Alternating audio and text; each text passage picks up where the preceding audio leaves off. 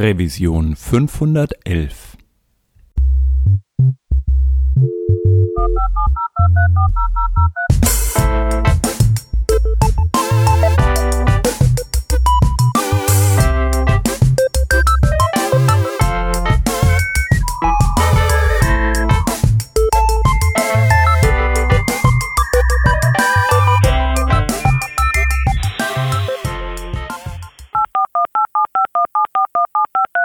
Diese Revision von Working Draft wird euch präsentiert von Hörerinnen und Hörern wie euch.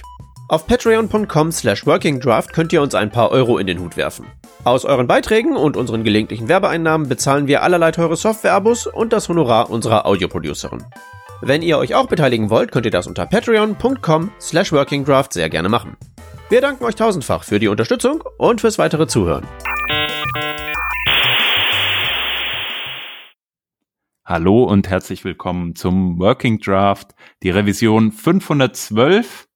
Eine tolle Zahl für diese Revision, finde ich. Und wir sind heute ähm, mit fünf Leuten am Start. Da ist zum einen die Vanessa dabei. Servus. Der Peter ist mit dabei. Ahoi. Ich bin der Hans und wir haben zwei Gäste dabei. Hallo Nils und hallo Kevin. Grüß euch. Ja, äh, guten Abend.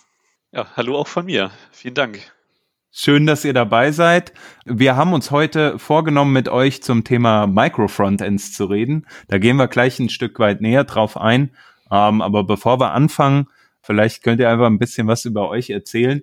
Äh, Nils, wir beide kennen uns ja auch schon äh, etwas länger aus meiner Zeit von äh, bei Rewe Digital ähm, und äh, genau haben damals schon viel auch so über Frontend-Themen auch das ein oder andere Mal gesprochen und diskutiert. Und ihr beide seid ja auch bei Rewe Digital. Vielleicht, Nils, kannst du einfach mal ein bisschen von dir erzählen und dann von dir auch gerne zu hören, Kevin. Ja, sehr gerne. Danke, Hans. Ähm, also, mein Name ist Nils Röhrig. Ich äh, bin 35 Jahre alt und arbeite seit mittlerweile circa fünfeinhalb Jahren bei Rewe Digital mit einem Schwerpunkt auf Frontend-Themen.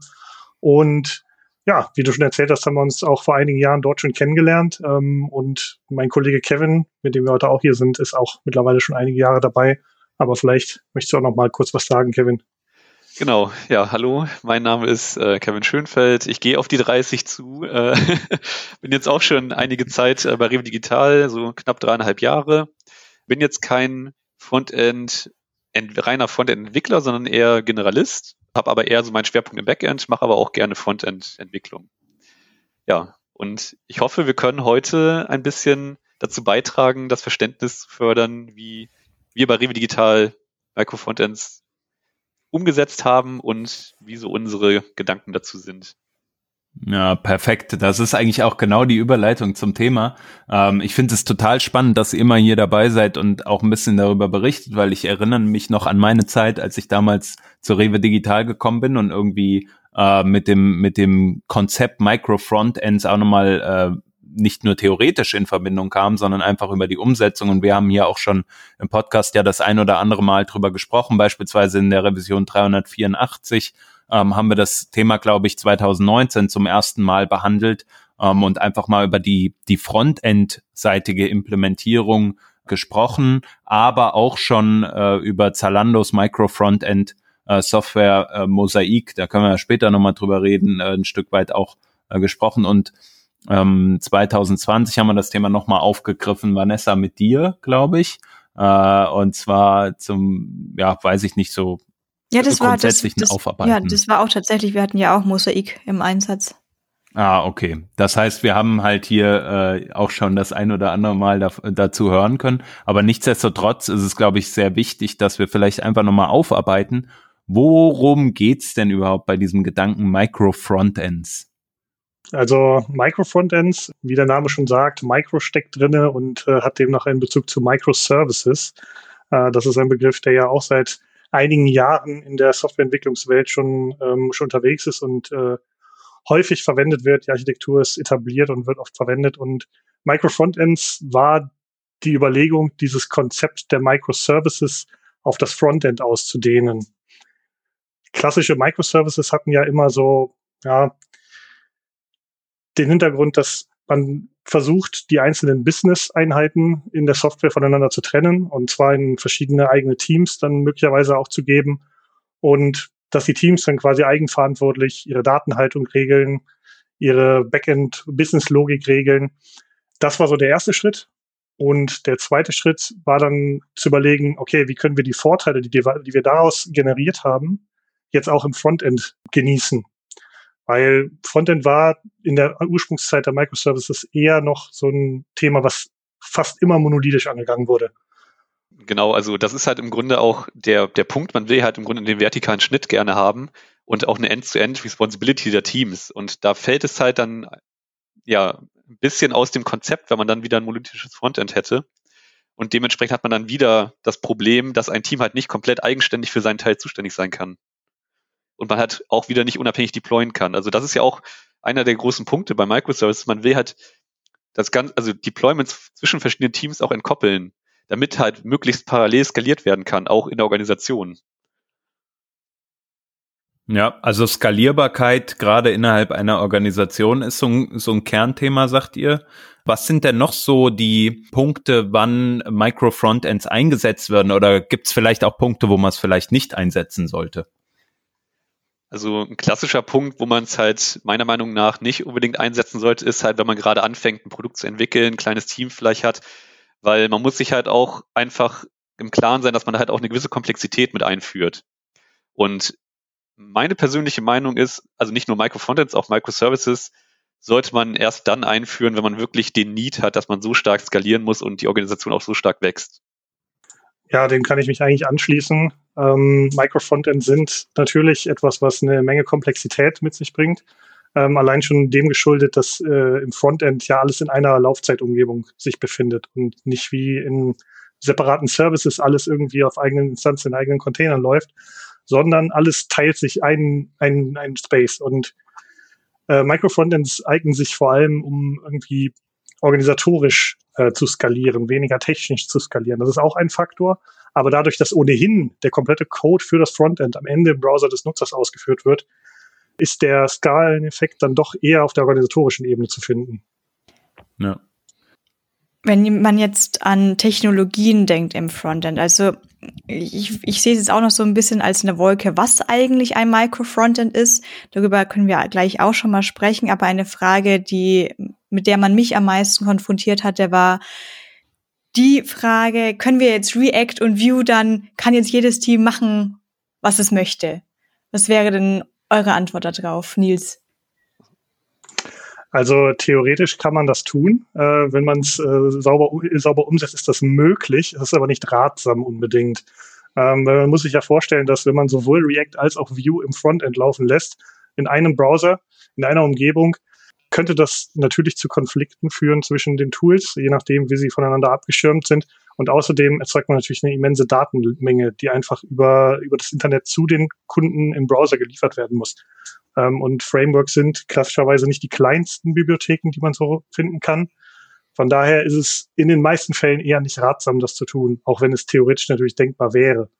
Aber kann ich in das Problem nicht auch reinlaufen, wenn ich jetzt zum Beispiel nur in React unterwegs bin? Einfach wenn ich jetzt so React Version 1 verwende für den einen Teil und React Version 2 verwende für den anderen Teil? Ja, da sind wir auch im Grunde schon direkt bei einem Punkt, ähm, und zwar die Kommunikation, die halt wichtig wird bei Microfrontends. Weil genau was du gerade angesprochen hast, das ist halt dann nämlich auch ein Thema. Was sind wirklich gescherte Libraries, die man nicht unbedingt immer wieder in verschiedenen Versionen ausliefern möchte, sondern wo man halt einfach Abstimmung braucht zwischen den Teams? Also bestes Beispiel ist halt, wie du sagst, React, nicht? Also React oder vielleicht auch so Utilities wie Lodash oder so oder auch Polyfills. Also man will ja nicht, dass jedes Team immer dauernd die gleichen Polyfills nochmal neu ausliefert in seinem Bundle. Und das sind halt dann organisatorische Themen, wo man halt eine organisatorische Lösung auch finden muss. Und dadurch entsteht halt dann auch ein gewisser Overhead, weil man halt Koordination braucht. Hm. Und ein anderes Thema ist halt auch noch, gerade wenn man halt sagt, man möchte jetzt viele verschiedene Technologien im Frontend einsetzen, das bringt dann halt auch wiederum nicht nur auch, auch wiederum das Problem mit, dass halt auch in der Organisation Leute nicht so schnell mal aushelfen können oder das Team wechseln können weil man halt auf einmal sagt, wir benutzen Vue, Angular, React und keine Ahnung, Vanilla JavaScript noch. Also das sind halt dann auch so Themen, die halt dann auch eher so ein organisatorisches Thema werden können. Und das ist ja eigentlich sozusagen ein zweiter äh, Punkt, wo ich nicht entkoppelt sein kann, weil ich ja einerseits sozusagen, wenn ich jetzt, ähm, also sollte ich jetzt vielleicht auch ergänzend sagen, dass ich von dem Ganzen natürlich keinerlei Ahnung habe, weil ich halt hier nur in meiner Theoriewolke mit den Webstandards immer so tanze. Aber wenn ich jetzt mal so aus meiner gänzlich uninformierten Perspektive komme, dann hört sich das ja so an, als gäbe es sozusagen zwei Dinge, wo ich halt eben schon noch darauf achten muss, was die anderen machen, wo ich nicht entkoppelt sein kann. Einerseits der konkrete API-Contract und andererseits das Handling von Dependencies, wenn wir sonst in dieses Version 1, Version 2 Problem reinlaufen. Also ganz so weit entkopplungstechnisch wie Microservices im Backend trägt mich das jetzt dann anscheinend nicht, oder doch? Ähm, es kommt halt ein bisschen darauf an, wie man das Ganze angeht. Also man kann halt, also ich würde sagen, so Kern-Libraries wie React oder auch Angular oder Vue, ähm, da muss man sich meiner Meinung nach definitiv abstimmen, dass man da keine Versionskonflikte bekommt. Ähm, allerdings gerade bei so anderen Libraries könnte man natürlich auch sagen, jedes Team packt das halt selber in sein Bundle, hat aber den Nachteil dann natürlich, dass es halt einfach mehrfach übertragen wird eventuell. Und da halt die, ja, den richtigen Grad zu finden, das ist halt auch eine Sache, die man dann in der Organisation halt herausfinden muss. Und vielleicht können wir da auch direkt überleiten, ähm, wie wir das Thema angegangen sind. Mhm. Zum Beispiel bei Polyfills haben wir das im Grunde so gelöst, dass wir halt im Grunde zusammengesammelt haben, welches Teams benutzt eigentlich welche Polyfills. Und wenn sich da welche herauskristallisiert haben, die im Grunde von jedem Team verwendet werden, dann werden die einmal global ausgeliefert. War das dann wirklich so modular, dass ihr euch das so pro Seite, also pro URL-Seite angeschaut habt? Welche Vendors bräuchte man jetzt da und ein spezifisches Paket ausgeliefert habt? Oder sagt ihr, okay, es gibt ungefähr 20 Seiten im Golden Path, der durchgelaufen wird und sollten die User bis wirklich zum Checkout zum Beispiel kommen, dann werden sie beim Checkout nochmal Library XY brauchen und die liefern wir halt alle schon mal global initial mit?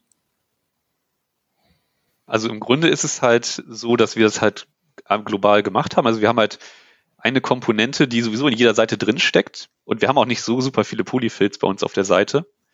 Das heißt, ähm, diese Liste mit globalen Polyfills sind vielleicht zehn Einträge. Mhm. Also ist überschaubar. Und ja, also das ist zumindest der Ansatz, den wir gewählt haben, weil dadurch, dass wir dann diese zentrale Komponente haben, die auch diese Polyfills dann ausliefert und die sowieso in jeder Seite drin steckt, ähm, haben wir das Problem dann quasi so angegangen. Ja, Polyfills sind ja zum Glück auch so ein, so ein Thema, was vielleicht nicht mehr ganz so relevant ist wie jetzt, sagen wir mal, vor drei, vier, fünf Jahren oder so. Einfach weil die Browser ja zum Glück doch relativ gut aufschließen. Ein anderes Thema, was ich aber in dem Kontext sehr interessant finde, ist, was ihr eben angesprochen habt, nämlich die Kommunikation, die da einfach entsteht. Ne? Man muss viel miteinander sprechen, man muss sich sehr stark abstimmen, hey, welche, äh, welche Version haben wir denn jetzt gerade in unserem Stable äh, Production Environment, welche haben wir vielleicht auch auf dem Dev Environment, um das schon mal zu testen. Funktioniert das integrativ ja, mit der nächsten Version oder so? Aber darüber hinaus würde mich mal interessieren, ob ihr eventuell auch mal probiert habt, das programmatisch anzugehen. Ne? Man könnte ja auch sagen, zum Beispiel, wir haben irgendwo eine Registry, da liegen halt immer die äh, aktuellen Versionen alle drin und jedes Team muss immer auf diese Versionen bauen, die da gerade supported wird oder supported werden. Aber man testet das irgendwie automatisiert oder sowas. Habt ihr da Bestrebungen in die Richtung ähm, mal gehabt?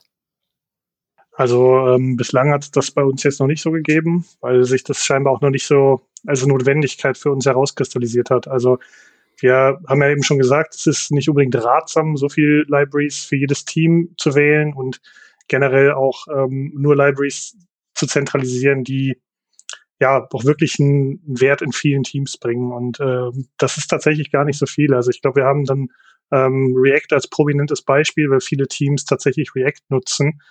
Ähm, und darüber hinaus hört es eigentlich auch schon fast auf. Ich glaube, es ist noch jQuery irgendwo drinne, weil das schon immer da war und glaube ich auch noch an verschiedenen Stellen als Dependency vorhanden ist. Ähm, aber dann hört es eigentlich auch schon fast auf an gescherten Libraries. Die meisten Sachen sind dann tatsächlich in den Services aufgehangen.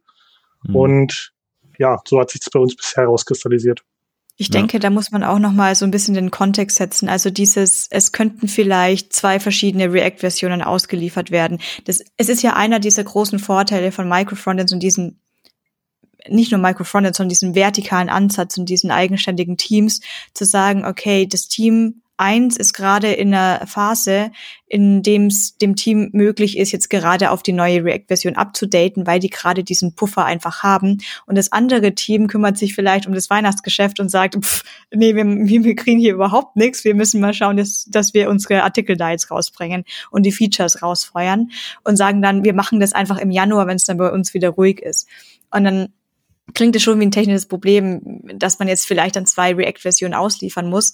Auf der anderen Seite reden wir dann auch von Größen an Projekten und an Codebases, äh, wo nicht Micro-Frontends auch einen Overhead mitliefern, wenn man dann sein Code-Splitting nicht richtig hat oder weil einfach die Codebase wirklich komplex ist, älter ist. Nicht jeder hat schon Vite, nicht jeder vielleicht, vielleicht sogar Webpack, vielleicht laufen noch was auf Webpack 3, keine Ahnung.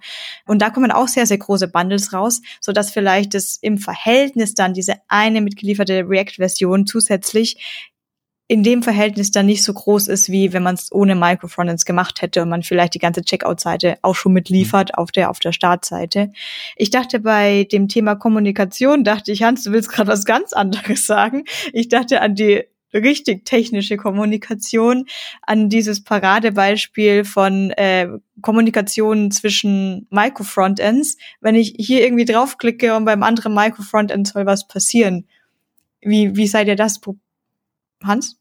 Äh, ich wollte fragen, ob ich vielleicht vorher noch mal ganz kurz dazwischen äh, grätschen kann, Tust bevor wir zu diesem Thema kommen. Nämlich, du hast ja noch mal diesen Punkt gemacht, ne, mit der Vers mit den Versionen sozusagen von von Libraries beispielsweise. Ein Punkt, auf den ich noch hinaus wollte, ist, was ist eigentlich mit Components, die man zum Beispiel sharen kann? Ne? Ich denke jetzt an sowas, keine Ahnung. Ähm, das Team A hat vielleicht einen ähm, einen, keine Ahnung, irgendeinen Redux, sagen wir jetzt mal, ja. Ähm, oder vielleicht eine ganz spezielle Kalender-Widget-Komponente oder sowas. Vielleicht gibt's aber auch einen, ich nenne es jetzt einfach mal Warenkorb-Button oder so, der vielleicht bei euch auch von verschiedenen Teams genutzt werden kann ähm, und der die gleiche Implementierung zwischen Teams hat. Ähm, habt ihr sowas wie eine Art vielleicht auch geschertes Design-System, was ihr dann auf allen, in allen Services immer nutzen könnt und wie verteilt ihr da die Ownership des Codes? Ja, also dazu kann ich vielleicht mal was sagen. Ähm, das ist ein Thema, was tatsächlich uns immer wieder begegnet ist. Äh, vielleicht, äh, das war sicherlich auch schon mal Thema, als du noch bei uns warst, Hans, damals. Ähm, es ist bis heute nicht ähm, ein geteilte Component Library oder ein geteiltes Designsystem entstanden, was wirklich irgendwie für alle so funktioniert hat. Wir ähm, haben das intern aber auf dem Schirm und es gibt äh, nach wie vor Bestrebungen, diese Themen voranzubringen. Aber wie das in Organisationen von gewisser Größe halt so ist, ist das nicht immer ganz einfach. Und ähm, dazu kommt natürlich auch noch technische Herausforderungen, die man irgendwie lösen muss. Das ist jetzt, ne, gerade weil wir halt auch viel mit diesem serverseitigen Ansatz arbeiten, kann man dann so mit Plain Web Components, wird dann schon erstmal ein bisschen schwieriger. Da muss man dann immer noch zusätzliche Layer überlegen, wie kriegen wir die Web Components auf der Serverseite gerendert. Wenn man jetzt beispielsweise das Designsystem als Web Components bauen würde, ja, weil das würde sich meines Erachtens für sowas sehr gut anbieten. Aber es gibt auf jeden Fall die Bestrebungen. Wir haben aber bisher tatsächlich noch nichts an der Front. Okay, cool. Ja, vielleicht äh, kommen wir zu diesem äh, serverseitigen bestimmt später nochmal äh, in aller Tiefe. Aber jetzt vielleicht nochmal zurück zu deinem Punkt, Vanessa. Kommunikation zwischen Komponenten war das, glaube ich, ne? Zwischen Microfrontends, zwischen Komponenten, wie man das jetzt auch mal bezeichnen möchte, in Fragmente. Also, ja, also bei uns ist es tatsächlich so, dass die meiste Kommunikation zwischen einzelnen Komponenten ähm, eventbasiert abläuft. Also das ist so der Großteil, was natürlich dann auch wiederum direkt ein kleines Problem mit sich bringt, was die Nachvollziehbarkeit oder das Debugging teilweise angeht. Es ist halt natürlich deutlich schwieriger nachzuvollziehen, wie der Fluss quasi ist, wenn man eventbasierte Kommunikation hat, als wenn man wirklich ganz normal sequenzielle Aufrufe von irgendwelchen Funktionen hat. Und ja, das ist halt teilweise einfach ein Thema, wenn man zum Beispiel auch Probleme untersucht, wo dann zum Beispiel mehr als eine Komponente dran beteiligt ist. Weil man hat halt selber seinen Fokus auf zum Beispiel eine Komponente, die man selber betreut. Und es gibt aber ein Problem, das beim Austausch zwischen zwei Komponenten auftritt dann hat man erstmal nur die eine Perspektive und muss aber halt auch die andere Perspektive einnehmen und den anderen Code noch auschecken, eventuell gucken, wann welche Events irgendwo gefeuert werden, eventuell. Also das ist wirklich auch ein Thema, meiner Meinung nach, wo man sich halt auch ja einfach umstellen muss. Ähm, dadurch, dass man so viel eventbasierte Kommunikation hat, dass halt einfach teilweise die Nachvollziehbarkeit ein bisschen leiden kann.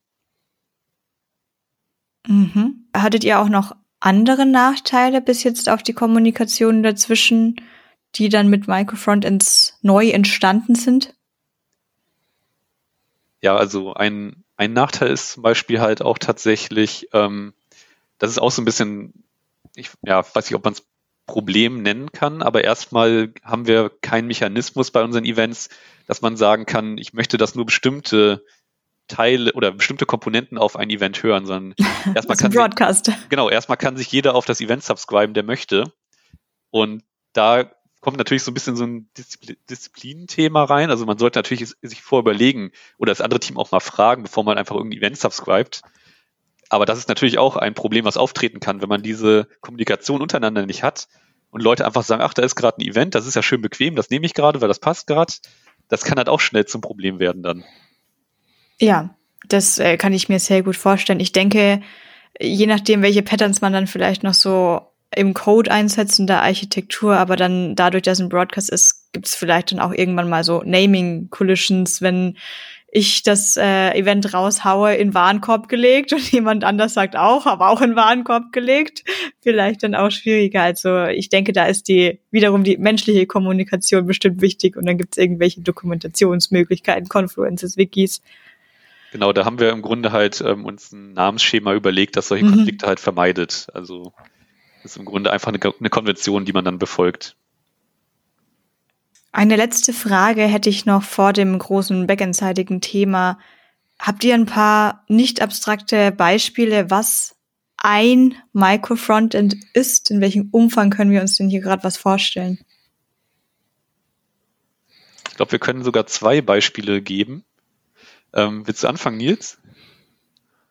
Ähm, ich weiß jetzt nicht, welche zwei Beispiele dir vorschweben, aber ähm, tatsächlich ist es recht unterschiedlich. Also das kann tatsächlich vergleichsweise klein sein, also zumindest von der Sichtbarkeit nach außen vergleichsweise klein, wie zum Beispiel so ein Add-to-Card-Button, äh, also etwas dem Warenkorb hinzufügen.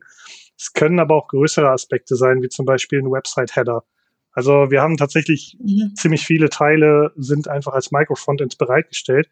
Und ähm, so ist es zum Beispiel so, dass der Header ein eigenes Microfrontend ist, der wiederum andere kleinere Microfrontends einbindet, wie zum Beispiel die Suche, wie zum Beispiel den schon erwähnten Add-to-Card-Button oder den Warenkorb-Button. Ähm, und das ist recht unterschiedlich. Also da gibt es verschiedene Größenordnungen, sage ich mal. Aber ich glaube, so vom, vom Umfang und der Sichtbarkeit ist der Header eine der größeren Angelegenheiten für ein einzelnes Microfrontend zumindest. Und der Add-to-Card-Button vielleicht eins der kleineren. Das ist auch ein gutes Beispiel dafür, dass man halt auch wieder sehr stark ja, an den Microservices orientiert ist, weil im Grunde geht es darum, dass der Domainschnitt, wie er quasi gemacht wurde, auch dazu führen kann, dass zum Beispiel eine Domäne, die ein bisschen größer ist im Backend, auch einfach nur einen kleinen Teil im Frontend hat. Das ist zum Beispiel beim Warenkorb-Button so. Also ähm, mhm. ich bin halt im Warenkorb-Team und da haben wir halt sehr relativ viel im Backend an Arbeit aber der Frontend-Teil ist nicht so super umfangreich. Wobei auch da ist es halt sehr unterschiedlich. Also wir haben zum Beispiel den reinen Add-to-Card-Button als Micro-Frontend, aber wir haben auch einen etwas größeren Teil auf der Basket, also auf der Warenkorb-Übersicht. Also das variiert halt je nach Kontext auch ein bisschen. Ja, aber ich glaube, ich habe gerade einen ganz wichtigen Punkt bei dir benannt. Es ist also kein Problem, Micro-Frontends ineinander zu verschachteln.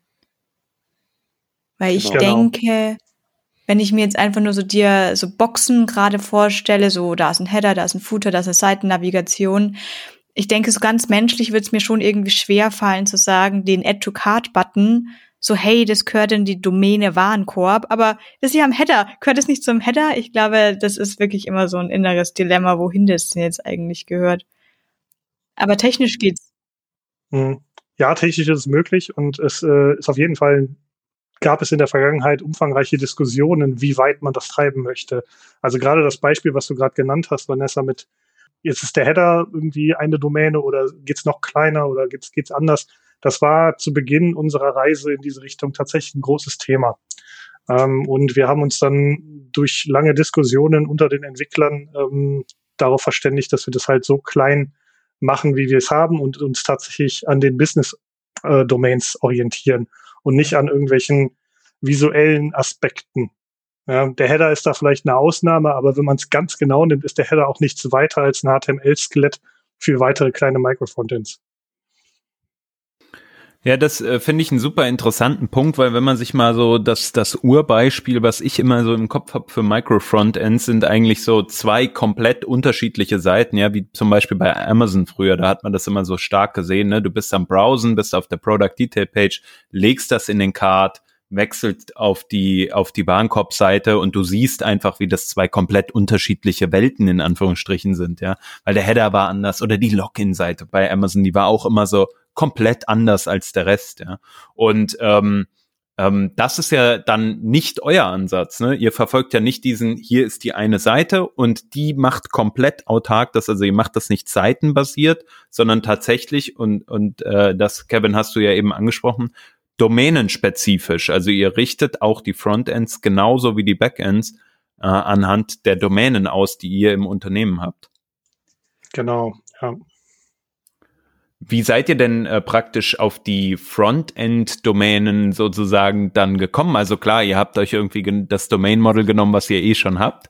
Aber war das schon immer so klar, okay, da gibt's jetzt den, den Basket, da gibt's jetzt irgendwie die Suche und da gibt's die Produktkachel oder wie, wie ist das gelaufen?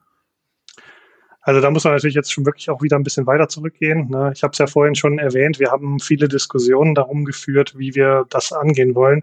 Und meiner Empfindung nach ähm, hat sich das vor allem aus den ohnehin schon als Microservice identifizierten Domänen ergeben.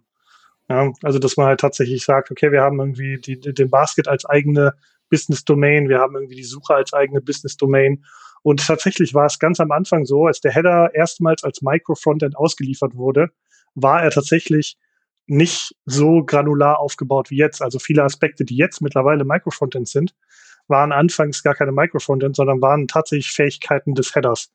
Das hat sich halt so iterativ ergeben. Weil man hat halt angefangen, wir wollen jetzt irgendwie diesen Schritt machen. Und wie gehen wir vor? Wir schneiden uns quasi einen Aspekt aus der Website, wie wir sie jetzt haben, raus versuchen das mal als Micro-Frontend bereitzustellen. Und dann identifizieren wir da drin natürlich auch die anderen Business-Aspekte, die dann wiederum in die entsprechenden Teams äh, abgegeben werden und früher oder später als eigenständige Micro-Frontends bereitgestellt werden.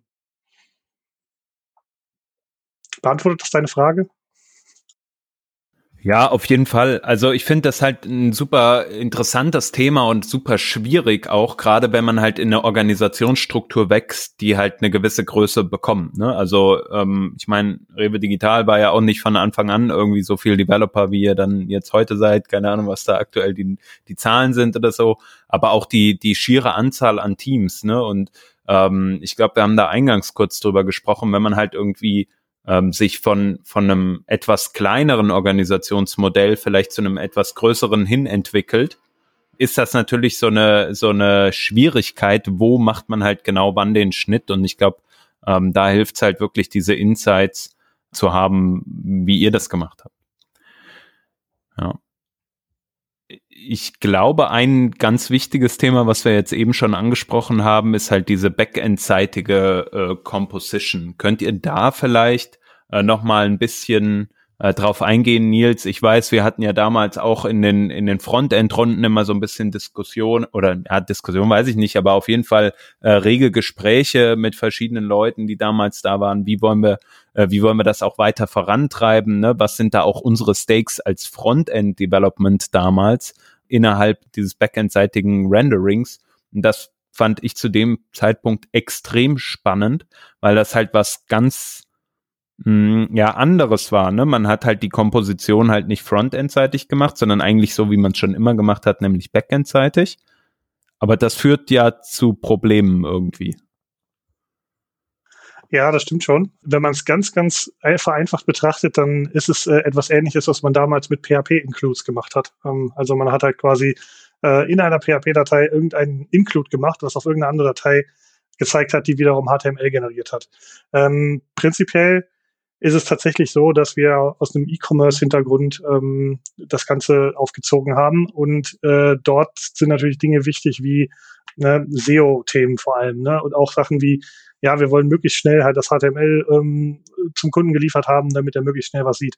Und aus dieser Idee heraus ist halt ähm, auch die Anforderung geboren, dass wir eine rein kleinseitige App äh, oder eine rein kleinseitige Website gar nicht haben möchten. Und ähm, trotzdem hatten wir den Anspruch zu sagen, ja, wir möchten aber diese Komposition von verschiedenen Fragmenten haben. Und ähm, ja, grundsätzlich bringt das natürlich mit sich, dass ähm, alle Teams irgendwie gucken müssen, wie kriegen wir das HTML dorthin. Und dazu gibt's ähm, quasi einen Composition Service. Also kann sich das so vorstellen, man hat halt eine Webseite, die ist als Template formuliert irgendwo in einem Microservice. Und dann kann man innerhalb dieses Composition Service Kontexts kann man eine Route registrieren zum Beispiel. Reden wir jetzt mal zum Beispiel von der Startseite. Und dann sagt man quasi dem Routing Service, hey, hier, die Startseite, zeig doch bitte leite das mal auf meinen Service hier irgendwo in unserem Netzwerk weiter.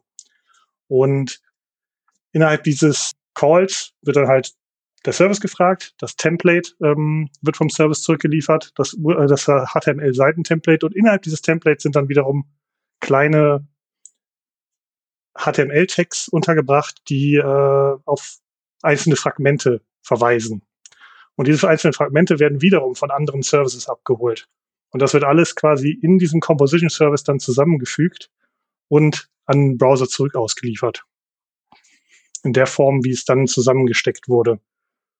Das heißt, genau, du hast ja schon diese Analogie zum Thema Includes gebracht, irgendwie aber auch eine Art von, ja, keine, keine Ahnung, Web Components serverseitig oder sowas? Also, also, im Grunde kann man sagen, dass wir Custom Tags äh, verwendet haben dafür. Also bei uns heißen die Meso-Includes. Also Meso ist halt einfach äh, der interne Name für diese Includes. Und eine Sache, die aber ganz relevant ist beim Auflösen dieser ganzen Includes, vor allem weil die ja auch ineinander geschachtelt sein können, ist halt, dass in der Komponente, die das Ganze implementiert, das sollte halt möglichst asynchron ablaufen. Weil da, diese Komponente bekommt, wird halt am Ende das zentrale Bottleneck für die Gesamtladezeit der Seite. Das heißt zum Beispiel auch das Auflösen der Includes und auch das Zusammensetzen des HTMLs muss halt möglichst effizient und schnell passieren. Und da muss man sich zum Beispiel auch überlegen, okay, was passiert, wenn jetzt ein Include gerade mal ein Timeout zum Beispiel hat? Was tue ich dann? Ich will ja nicht, dass die Seite dann halt, also genau, da muss, muss man sich halt überlegen, was mache ich? Mache ich ein Fallback? Kann ich irgend, also, oder auch anders, ein Service ist gerade down. Ähm, dann soll ja die Seite weiterhin funktionieren. Also das sind dann auch alles so Themen, die dann ja relevant werden, über die, wo man sich dann überlegen muss, okay, was ist eigentlich das Verhalten meiner Komponente, wenn die gerade nicht gerendert werden kann? Ja, aber um nochmal aufzugreifen, was du gerade explizit gefragt hast, Hans, äh, mit den serverseitigen Web Components, es war tatsächlich ähm, aus, der, aus der Diskussion über das Designsystem eben heraus. Ne? Also ein Designsystem stelle ich mir tatsächlich als etwas vor, was alle irgendwie gut verwenden können und ähm, was ne, dann auch äh, entsprechend technologieagnostisch stattfinden muss, weil wir zwar in der Praxis React hauptsächlich einsetzen, aber halt auch nicht nur. Ne? Und wenn man halt quasi so ein Designsystem bereitstellen würde, dann müsste man irgendwie dafür Sorge tragen, dass alle Technologien, die irgendwie verwendet werden, damit zurande kommen. Äh, dass man nicht nur irgendwie React Components bereitstellt, sondern dass man halt auch eine Art bereitstellt, die von anderen Tools genauso verwendet werden kann. Und warum ich von den serverseitigen Web Components gesprochen habe, ist der Hintergrund, wenn du dieses Designsystem hast, und du möchtest das an alle bereitstellen. Das wird sich herunterbrechen auf ziemlich fein granulare kleine Layout-Elemente. Buttons, Links, Überschriften, sowas halt. Und da wir halt diesen serverseitigen Rendering-Anspruch haben, muss halt irgendwie dafür Sorge getragen werden, dass die Komponenten, die von den, vom Designsystem bereitgestellt werden, auch serverseitig schon irgendwie gerendert werden können. Weil das ist halt so, wie es bei uns in der Architektur einfach ist tatsächlich einfach ein, ein Status quo dass wir das so brauchen. Ne? Das muss serverseitig irgendwie repräsentiert werden. Wir wissen ja auch, dass Web Components im Wesentlichen, wenn man sie ganz stumpf betrachtet, eine rein kleinzeitige Angelegenheit sind. Und serverseitige Übersetzung davon haben viele schon versucht. Manche haben es geschafft. Ähm, aber es ist auf jeden Fall eine technische Herausforderung, die man irgendwie, der man irgendwie begegnen muss. Ja, aber da kommt diese Web Components äh, von mir eben her, Kontext dieses Designsystems, was möglicherweise irgendwann mal da sein wird. Hm. Es gibt ja viele Probleme, die das irgendwie mit sich bringt. Wir haben jetzt so die verschiedenen schon irgendwie auch äh, teilweise angesprochen. Eine Sache, die ich äh, noch irgendwie im Kopf habe, ist auch ähm, wenn es ums Thema Styling beispielsweise geht oder auch um Skripte, die man halt selber dann irgendwie ausliefert. Ähm, am Ende, wenn man da jetzt irgendwie 10, 20 verschiedene Frontend Micro Frontends sozusagen hat und jedes bringt das eigene Style Sheet mit, dann hat man ja am Ende irgendwie zehn äh, verschiedene äh, Style Sheets, die man ausliefern möchte, vielleicht auch mehrere Skripte, die da ausgeliefert werden. Ist das ähm, performance-technisch kann das ein Problem werden? Mal angenommen, man hätte beispielsweise das gleiche, äh, ja, nicht die gleichen Libraries, die man irgendwie inkludiert, sondern wirklich unterschiedlichen Code? Ja, also äh, da sprichst du natürlich auch einen Punkt an, der durchaus eine Rolle spielt. Ähm, denn innerhalb dieser Microfrontends, das schon richtig erkannt, werden halt Script und Styles pro Microfrontend mit ausgeliefert. Und das kann je nach Umfang natürlich auch Einfluss auf die Performance haben. Da versuchen wir auch ständig irgendwie Optimierungen zu finden, wie man das verbessern kann. Also, dass man die Sachen asynchron nachlädt oder sowas, dass sie keinen Render-Blocking äh, durchführen. Tatsächlich äh, haben wir aber festgestellt, dass der größte Performance-Impact meistens eher von so analytischen Geschichten kommt und weniger von den, von den Komponenten selber. Ähm, aber ja, das ist auf jeden Fall ein Punkt, der, den man berücksichtigen muss. Man sollte auf jeden Fall darauf achten, dass man halt Dinge berücksichtigt, wie möglichst wenig einfach initial ausliefern. Idealerweise so viel Code splitten wie möglich, dass man halt möglichst all das, was man irgendwie gar nicht zu Beginn braucht, erst später nachlädt. Das kann auch so weit gehen, ähm, wenn man es weiter denkt. Also wir haben einerseits das Server-Side-Rendering, habe ich ja eben schon gesagt, und andererseits kann man diese, wir nennen sie bei uns Meso-Includes, das hat Kevin eben schon gesagt, das ist unser Custom-Tag, was wir benutzen, um diese Fragmente zu referenzieren. Die lassen sich äh, tatsächlich auch von einer clientseitigen Applikation vom Duke anfordern, je nachdem, wie sie konfiguriert sind. Und äh, das wäre halt auch so eine Baustelle, wo man ansetzen könnte, um diesem Problem zu begegnen. Wenn man zum Beispiel etwas hat, was nicht initial wichtig ist, beispielsweise irgendwelche Empfehlungen für Produkte. Ja, man sieht irgendwie eine Produktseite und da kriegt man Produktinformationen und dann werden Empfehlungen angezeigt. Wenn man dieses Produkt gut findet, dann mag man vielleicht auch die anderen Produkte. Aber die sind ja nicht wichtig für den initialen Page-View. Und die, sowas, in solchen Fällen könnte man auch ähm, so weit gehen sagen, ja, wir laden die Recommendations halt nicht direkt im Server und rendern die serverseitig, sondern machen erstmal wenig, so wenig wie möglich. Wenn die Sachen nicht inkludiert sind serverseitig, dann wird auch das Skript und das Style nicht serverseitig äh, bereitgestellt. Die kommen nur, wenn sie auch wirklich äh, inkludiert werden. Und dann kann man hinterher sagen, ja, jetzt haben wir die Seite geladen, jetzt können wir unsere Recommendations anzeigen. Ähm, das wäre auch eine Möglichkeit, wie man dem begegnen kann. Aber das ist auf jeden Fall ähm, eine Sache, die man im Auge behalten muss. Äh, du sprichst auch einen ganz interessanten Punkt an Recommendation, gerade wenn es um eine Personalisierung geht. Ne? Also ich denke jetzt mal in den, in den Rewe-Shop einfach so rein. Ähm, was man ja auf jeden Fall personalisiert hat, ist sowas wie die Liste an Produkten, die man im Warenkorb hat oder auch vorher vielleicht schon, was man gekauft hat und aufgrund dessen will man vielleicht ein Ranking in der Suche verändern äh, oder oder oder. Ähm, das sind ja alles Sachen, die man äh, serverseitig mh, mm, ja dann theoretisch relativ schnell rendern müsste über die einzelnen Services, was ja dann zu einem relativ großen Baum auch führt, der dann jede, bei jeder Anfrage von einem Kunden eventuell auch neu gerendert werden muss mit dem, was du gerade ausgeführt hast, bedeutet das dann, äh, dass ihr sehr viel, was Personalisierung anbetrifft, halt komplett asynchron betreibt? Ähm, ich kann dir tatsächlich nicht sagen, ob das tatsächlich schon der Fall ist, ähm, weil ich äh, in entsprechenden Teams nicht unterwegs bin, aber tatsächlich wäre es eine Möglichkeit. Und das ist ein gutes Beispiel auch mit der Personalisierung. Das sind ja Dinge, die eigentlich nur für Leute relevant sind, die sowieso eingeloggt sind und die gar nicht für alle irgendwie und auch für Suchmaschinen in der Regel keine Rolle spielen. Und dementsprechend wäre das auf jeden Fall ein Einsatzgebiet für diese Frontend-seitige Nachladeangelegenheit von den Microfrontends, anstatt sie halt serverseitig schon direkt einzubinden. Eine Sache, die man auch noch erwähnen kann, also wir haben im Grunde auch die Möglichkeit, serverseitig gerenderte Komponenten zu cachen. Also je nachdem, wie volatil quasi der Inhalt ist, ähm, muss das auch nicht unbedingt jedes Mal neu gerendert werden.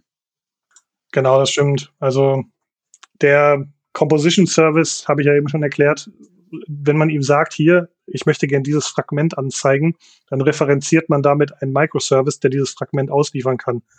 Und dieser Microservice kann halt auch entscheiden, mein Fragment braucht die und die Argumente und ähm, wenn ich die Argumente habe, dann sind das die einzigen Eingabewerte, die ich brauche. Also Query-Parameter zum Beispiel. Und wenn die dann gegeben sind, wäre es durchaus denkbar, ähm, dass man als Besitzer dieser Domain sagen kann, okay, wenn ich diese Argumente bekomme, dann kommt immer dasselbe raus. Das ist dann deterministisch.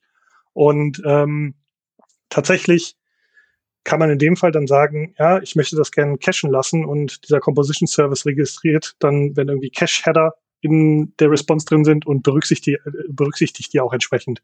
Also eine URL, die irgendwie einen Cache-Header hat und sagt, ja, cache das mal, die wird nicht beim nächsten Call einfach komplett an den Service nochmal durchgeschleift, sondern das, äh, der, äh, der Duke, so heißt der Composition Service, der cache dann quasi intern die Response von diesem Microservice mit dem Fragment. Und ähm, ich sehe jetzt gerade, Vanessa, du hast gefragt, ob Fragment gleich Micro, äh, Microfronted ist. Ja, äh, hätte ich vielleicht äh, vorher sagen können, weil ich die Begriffe durcheinander verwende. Aber ja, im Grunde genommen ist es so. Hm. Ja, das Wort Fragment kannte ich ja dann auch von Mosaic 9 und das hieß dann Fragment und dann kenne ich es von mir selber, dass ich so über die Begrifflichkeiten stolper. Im Endeffekt erinnern mich aber dann wirklich Microfrontends eigentlich auch einfach immer an Komponenten von komponentenbasierten Frameworks. Wenn man damit mit Microfrontends noch keine Erfahrung hat, dann klingt es natürlich abstrakt und es klingt kompliziert, aber im Endeffekt kann man sich das vorstellen, wie eben Kompositionen von Komponenten. Ähm, was aber bei Single-Page-Applications ja noch auftaucht, sind äh, kleinseitiges Routing. Und ich bin mir nicht sicher, ob ich jetzt euch richtig verstanden habt. Habt ihr nur serverseitiges Routing oder kommt ab irgendeinem Punkt auch kleinseitiges Routing dazu? Also was wir haben, was Nils vorhin erwähnt hat, ist, dass wir im Grunde auch diese Includes, also diese Fragmente, können wir auch kleinseitig auflösen ähm, wenn es wirklich um rein kleinzeitiges Routing geht im Sinne von, ich habe wirklich irgendwie eine reine Single-Page-Anwendung, ähm, das ist bei uns halt kein, also nicht der Use Case. Ähm, mhm. Das brauchen wir nicht. Aber also es wird nicht die URL mal verändert mit irgendeinem Hash dran geklatscht.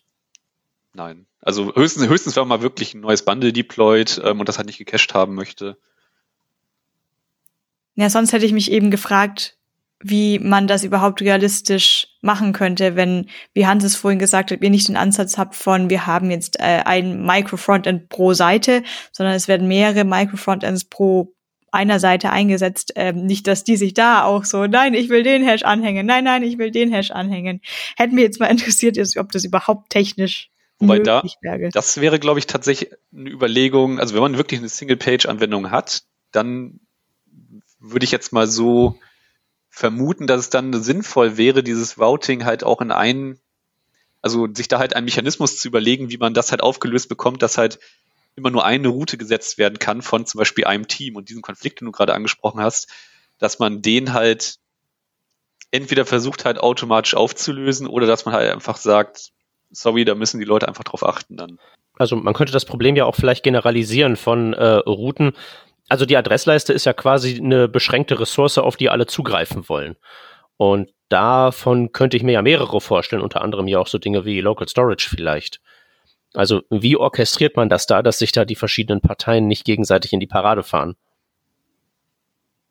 Ja, Local Storage hatten wir auch eben einen Einsatz und das war ganz einfach mit, ähm, mit bestimmten Prefixes der bestimmten Komponenten davor. Mhm. Dann gab's halt, also wir hatten das ähm, Fraser genannt für Fragment Service und dann hat halt Fraser 1 was reingeklatscht und Fraser 2 was reingeklatscht und ihren Namen dazu geschrieben.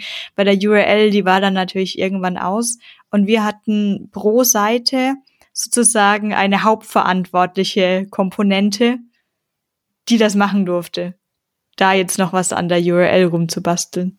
Also so eine Art äh, Shell dann im Endeffekt, die dafür verantwortlich ist. Ja, also wir hatten, so ja, wir hatten halt, drumherum. ja, puh, schwer, ist schwer zu beschreiben in, in wittigen Worten, aber es war immer eine, die die Hauptaufgabe hatte, da mehrere Sachen. Ich habe ein konkretes Beispiel war eben dann der Checkout, wo du mehrere Seiten durchgegangen bist wie First and Last Name und jetzt gib mir mal deine Adresse und jetzt mal Kreditkarte und diese Komponente durfte dann routen. Jetzt der Add to Card Button braucht auch nicht routen. Der Header braucht auch kein Routing. Und dann war das recht einfach, ohne weiteres Nachdenken zu lösen. Hm. Ich glaube, eine Sache, die halt dieses Thema Routing unterscheidet von etwas wie beispielsweise Local Storage oder auch, ähm, ja, im Endeffekt CSS-Klassen, wenn man so will, ist halt, dass du äh, bei, bei letzterem es sehr viel einfacher einfach prefixen kannst. Aber bei einer Route willst du vielleicht halt nicht davor schreiben, slash. Beim Card geht's vielleicht noch grad so, ne? Bei den Products könnte man sich's noch vorstellen, aber jetzt, wenn man das auf ein anderes Level hebt und irgendwie sagt, okay, ich möchte halt meine, ähm, weiß ich nicht, irgendwelche Artikel ähm, haben und da soll halt in der, in der, also Artikel im Sinne von Magazin-Style oder Rezepte oder irgendwas. Und da soll halt nicht unbedingt Rezepte in der URL drin vorkommen aus SEO-Gründen oder warum auch immer. Und dann ist es vielleicht nicht so cool. Aber ihr löst es ja, glaube ich, soweit ich weiß, äh, oder vielleicht könnt ihr ja mal erklären, wie löst ihr das denn eigentlich? Also wir haben halt das, also wir haben halt keine Single-Page-Anwendung, dementsprechend haben wir auch dieses Problem jetzt so in der Form nicht. Also wir haben halt wirklich separate Seiten. Also, oder worauf wolltest du jetzt genau hinaus?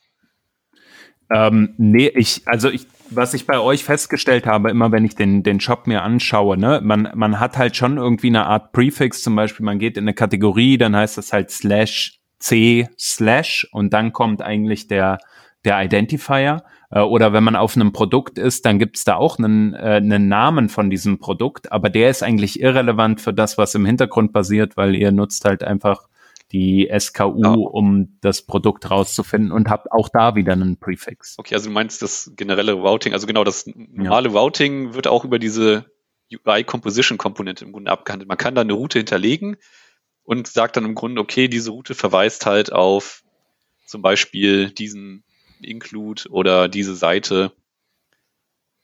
Wie das bei den Produkten jetzt im Detail funktioniert, kann ich leider nicht beantworten, weil ich äh, in dem Team einfach nicht drinstecke. Äh, ich weiß nicht, kannst du dazu was sagen, Nils? Äh, nicht konkret zu den Produkten, aber so generell ähm, ist vielleicht noch ähm, interessant zu erwähnen, dass die Seiten immer auch, also jede Seite, die wir im Shop haben, ist in Verantwortung eines Fachteams. Ne? Also die Startseite gehört zum Beispiel, gehört in Anführungszeichen zum Beispiel ein Team. Also ich habe ja eben erklärt, das ist ein Zusammenspiel in unserer Composition aus einem Page-Template und diesen einzelnen Fragmenten. Und dieses Page-Template liegt genauso wie die einzelnen Fragmente in der Hand von dem entsprechenden Business-Team. Und die kümmern sich dann halt auch darum, wie das mit dem Routing aussieht und wie sie ihre Query oder, oder Pfadparameter interpretieren, um am, am Ende äh, dann, dann Inhalt zu generieren dazu. Hm. Ähm, aber wären jetzt so Dinge wie Routing und Local Storage und Vergleichbares, auch wenn sie am Ende keine kein HTML-Produkt sozusagen als Artefakt abwerfen, aber wären das nicht auch Services gleichsam?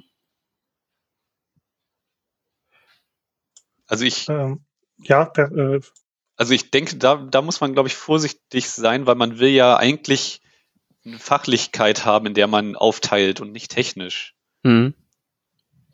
Weil, aber ich meine jetzt so von, von, von der schieren Notwendigkeit her, weil ähm, ne, das mit dem mit dem mit den Routing-Kollisionen äh, haben wir jetzt ja besprochen, aber andere Sachen wie irgendwie zum Beispiel, wer was in Local Storage reinschreibt, muss ja vielleicht zum Beispiel aus Effizienz- und Performance-Gründen zumindest irgendwie ähm, zentral gemanagt werden, weil am Ende redet man halt eben mit der einen Textfile da hinterm Browser und will da vielleicht eben den Komponenten die Möglichkeit geben zu sagen, schreib, schreib, schreib, aber das dann halt eben die bouncen, weil wegen Performance.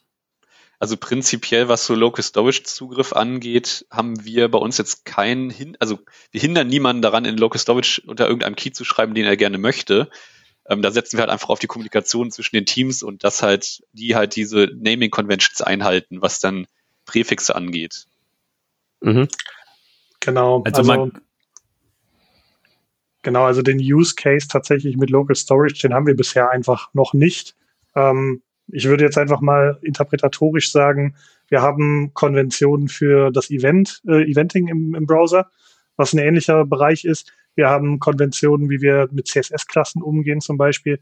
Und ich würde jetzt einfach mal sagen, wenn jemand einen Local Storage Zugriff braucht, dann würde er hoffentlich diese Konventionen, die für andere Bereiche gelten, berücksichtigen. Aber wir mhm. haben jetzt den Use Case nicht und wir haben jetzt auch keinen Service, der irgendwie zentral irgendwas macht. Ähm, wir haben tatsächlich einzelne Aspekte, wie zum Beispiel Logging oder Tracking.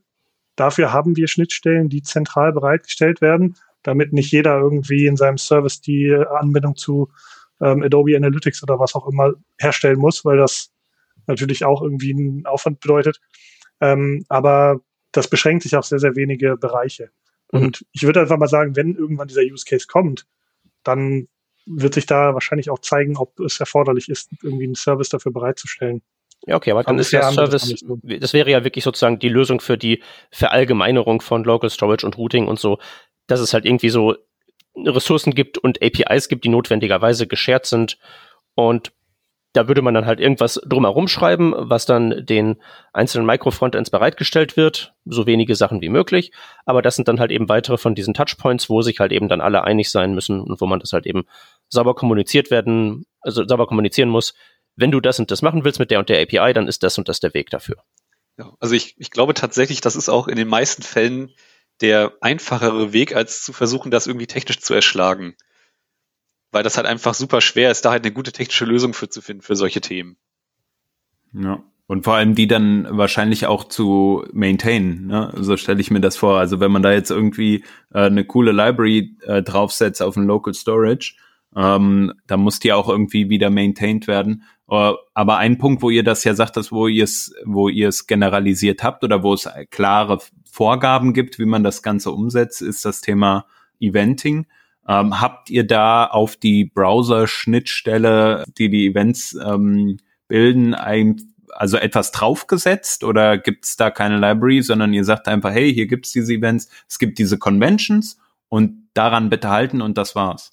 Ja, also im Grunde ist es jedem Team selber überlassen, wie sie die Events publishen oder auch subscriben, äh, ob sie da irgendwelche Abstraktionen für verwenden, sind halt Standard-Browser-Events. Also und das ist wahrscheinlich auch gerade der Vorteil. Ne? Wir hatten ja anfänglich davon gesprochen, gerade diese Technologiefreiheit, die will man halt an einer gewissen Stelle vielleicht haben. An einer anderen Stelle nimmt man sie weg, bewusst. Äh, wir haben über React-Versionen äh, vielleicht gesprochen. Aber diese Technologiefreiheit, wie subscribe ich auf ein Browser-Event, was ja schon funktioniert, braucht nicht nochmal eine Abstraktion, sondern läuft halt einfach so, wie es ist. Ja, okay, macht Sinn. Ja, ja äh, genau, in dem Fall ist es tatsächlich so. Und ähm, auch da gab es äh, anfänglich vor einigen Jahren die Diskussion, ob man da eine Abstraktion für verwenden möchte.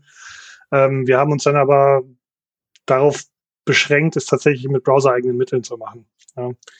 Also einfach, weil immer wenn man halt sagt, wir möchten irgendwie eine Library nutzen, ähm, dann hat man automatisch eine Dependency in allen Microfrontends. Ja, wenn man zum, also damals war eine Library im Gespräch, die heißt Postal. Ähm, ich habe selber damit noch nicht gearbeitet, aber die hat irgendwie so ein PubSub-Modell äh, bereitgestellt, aber hätte halt dazu geführt, dass alle Teams irgendwie eine Dependency auf einmal auf Postal haben. Und das ist ja eigentlich genau das, was man vermeiden möchte, weil das war der Ursprung, warum man überhaupt dahin gekommen ist, dass man diese Separierung haben möchte.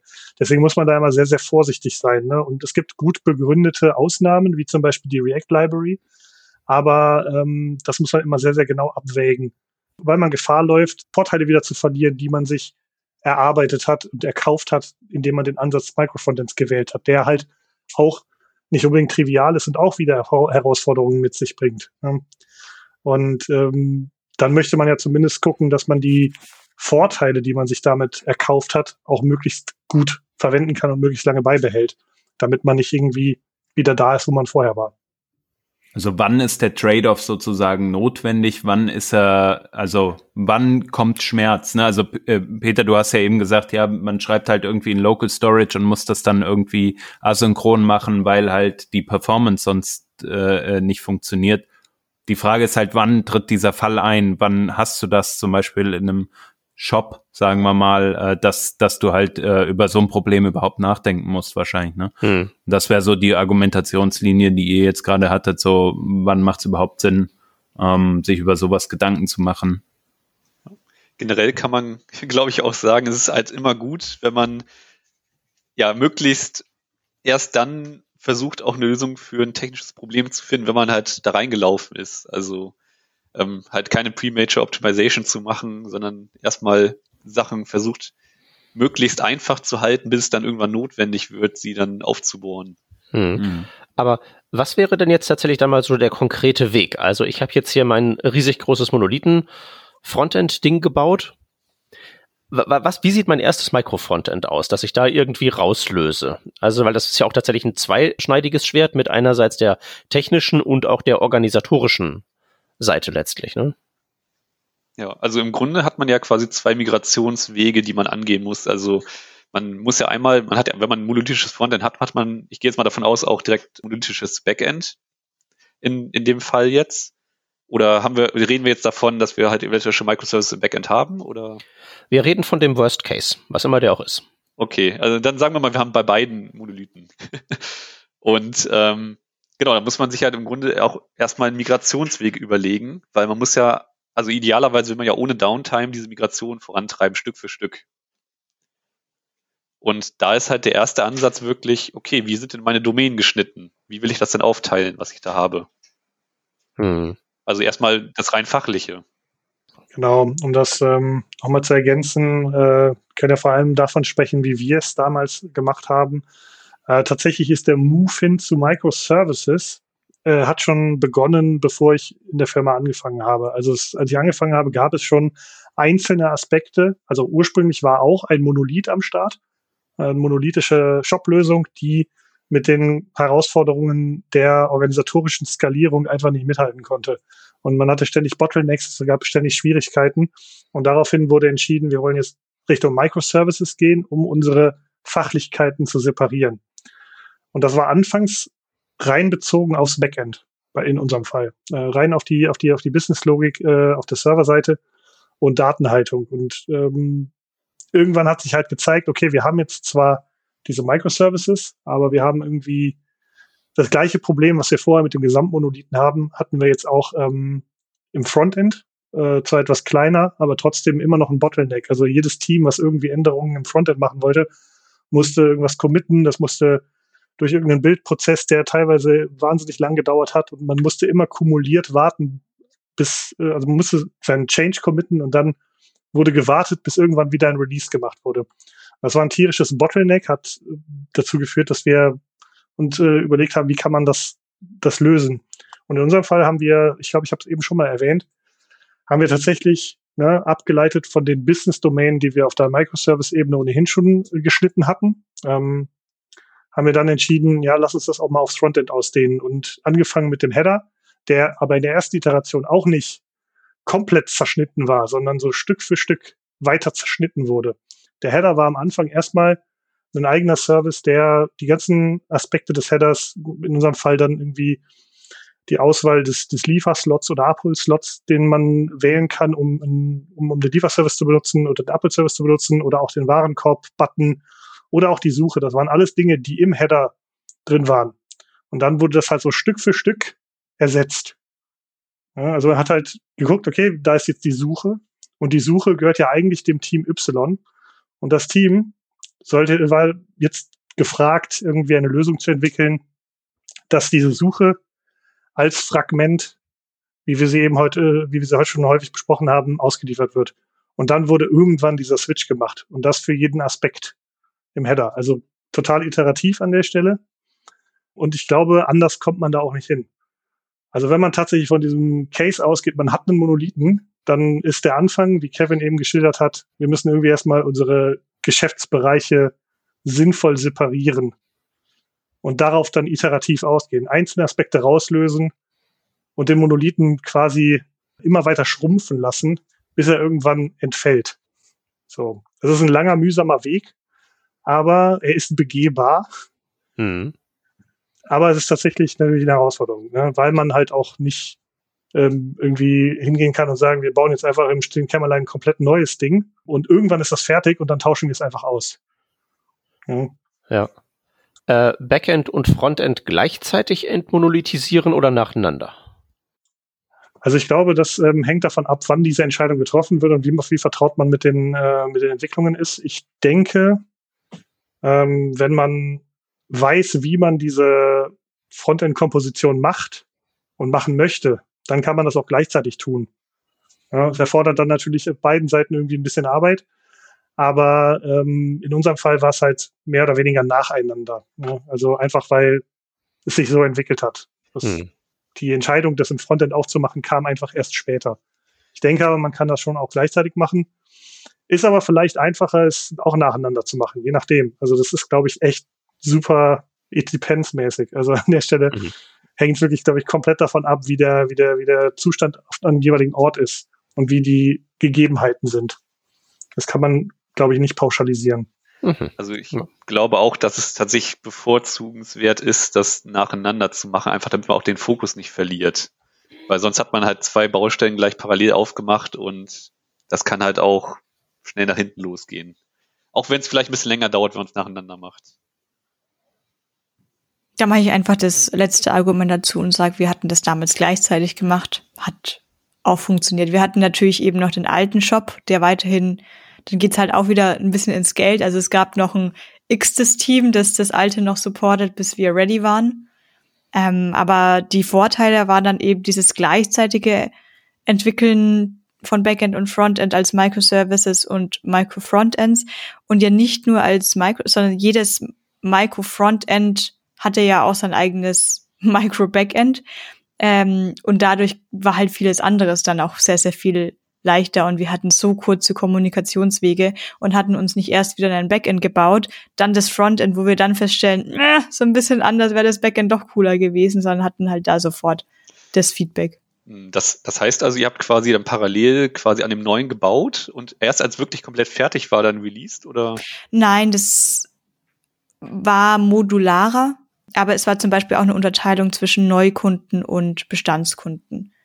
Und dann wurde je nachdem, wer die passendste Gruppe ist, schon mal umgeleitet. Aber so konnte man dann auch gut Step by Step arbeiten. Also it depends und ich glaube, richtig falsch ist in dem Sinne nichts. Dann hat man eben andere Trade-offs und das kann man sich bestimmt als jedes einzelne Team am besten für sich überlegen. Und da glaube ich, kann man auch schlecht von außen am besten reinreden. Nein, nein, auf jeden Fall zusammen. Nein, nein, auf jeden Fall getrennt. Das, das kommt eben drauf an. Was ähm, ich noch fragen möchte, gab es jetzt außerhalb eben so weil es technisch komplex und so weiter, ähm, für andere Teammitglieder, die nicht direkt im Code arbeiten, sondern für die Designleute, für die Projekt, für das ganze Projektmanagement. Gab es da auch diesen bisschen Kopfschmerz von Domänendenken und was gab es da so für Probleme und diese ständige Angst, was ist, wenn nicht alles gleich ausschaut? Ja, also ein Problem, was es da manchmal gibt, ist, dass ähm, die Designer manchmal auch einfach nur die ganze Seite betrachten am Anfang und sich dann da ein bisschen Macht ja auch Sinn. und sich dann also, am, ja genau, ist ja ihr also, Shop. genau, ist, ist auch alles gut. Ähm, nur das ist dann halt manchmal vielleicht schwer zu verstehen, wenn dann halt einfach der Aufwand auf einmal in mehreren Teams anfällt und man sich denkt, aber das soll doch jetzt nur auf dieser einen Seite ein bisschen so aussehen oder ein bisschen geändert werden. Ähm, oder halt auch einfach, wenn man sagt, sorry, ähm, aber das liegt dann wieder bei einem anderen Team, weil das ist dann nicht in unserer Domäne. Also ich glaube, das ist halt so eine kleine Hürde am Anfang, die man auch nehmen muss, das erstmal zu verstehen, dass da diese Limitierungen manchmal einfach da sind. Ja, ich denke, da dürfen wir auch als Entwickler und Entwicklerinnen nicht vergessen, dass äh, das für uns viele schon normal klingt, weil wir in dieser Welt denken, wir verstehen diese Domänen, manchmal verstehen wir sie selber nicht, wie wir gerade schon besprochen haben. Und dann ist es bestimmt einfach sehr schwer, wenn man jemanden eine Seite zeigt und dann sagst du, nee, nee, das sind die anderen und nein, das doch auch nicht und das muss sowieso ans UI-Component-Team. Ja, also du sprichst auf jeden Fall einen äh, wichtigen Aspekt an, den wir, glaube ich, bisher noch nicht so beleuchtet haben. Also einmal hast du die Fachlichkeit angesprochen, wie ist das irgendwie äh, mit den fachlichen Bestandteilen des Teams? Das funktioniert tatsächlich ganz gut, habe ich das Gefühl. Also wir haben halt, die Teams sind alle ähm, typische agile Teams, sage ich mal. Also du hast halt eine Handvoll Entwickler, du hast ähm, einen Scrum Master, Schrägstrich Agile Coach und du hast ähm, einen Product Owner. Ähm, und das funktioniert tatsächlich ganz gut. Und ich, klar, ähm, was Kevin eben gesagt hat, aus Designsicht wird halt oft alles, das ganze große Ganze betrachtet, was ja auch richtig so ist. Und das bringt Reibungen mit sich. Und da kommen wir halt genau zu dem Punkt, den ich gerade meinte, ähm, den du angesprochen hast. Diese Aspekte, die irgendwie übergreifend sind. Also die sich nicht klar in ein einzelnes Team verorten lassen, die nicht, nicht klar in eine Domäne verorten lassen. Das ist auf jeden Fall auch ähm, ein Problem, was äh, wir, glaube ich, auch noch nicht endgültig gelöst haben. Also es ist einfach schwierig, wirklich zu entscheiden und zu finden, wer ist denn eigentlich verantwortlich für übergreifende Themen, wie zum Beispiel die UI-Konsistenz. Wie gewährleisten wir, dass das überall gleich ist? Und na, da kann man dann irgendwie sagen, wahrscheinlich muss man den Einzelfall betrachten. Ja, also lohnt es sich, die komplette Produktion aufzuhalten, nur damit ein Button eine neue Farbe bekommt? Oder kann man vielleicht das auch iterativ machen? Ja, Und womit wir wieder beim anderen Aspekt werden, haben wir jetzt heute auch schon ein paar Mal darüber gesprochen, ein Designsystem, was sich in unserem technischen Raum einfügt und für alle gleichermaßen zugänglich ist, würde da wahrscheinlich auch Abhilfe schaffen. Ne? Oder zumindest hätte es das Potenzial, Abhilfe zu schaffen. Ob es dann funktioniert, ist immer wieder die Frage. Ne? Ähm, aber äh, ja, ich glaube, diese übergreifenden Aspekte sind tatsächlich etwas, das man nicht unterschätzen sollte, wo man vielleicht dafür Sorge tragen muss, dass man Strukturen hat, die sowas supporten können. Äh, in unserem Fall ist es, ähm, wir haben eine, ein Gildensystem sozusagen, wo halt tatsächlich äh, Querschnittsthemen, die irgendwie alle betreffen, ähm, in sogenannten Gilden verarbeitet werden. In unserem Fall dann die Frontend-Gilde. Dort treffen sich dann die Frontend-Entwickler aus den einzelnen Teams und diskutieren gemeinsam genau solche Themen. Ja, das ist auf jeden Fall hilfreich, äh, aber es kann auch nicht alle Probleme lösen, ja, weil das ist etwas, was äh, Microfrontends tatsächlich, ähm, wo ich, wo ich da noch ein großes Problem sehe, was sich wahrscheinlich auch nicht endgültig mit aller Gänze lösen lässt. Da wird es immer Trade-offs geben, da wird es immer Dinge geben, wo man nochmal gucken muss, wie machen wir es diesmal, vielleicht machen wir es diesmal anders als beim letzten Mal, weil der Einzelfall ein anderer ist.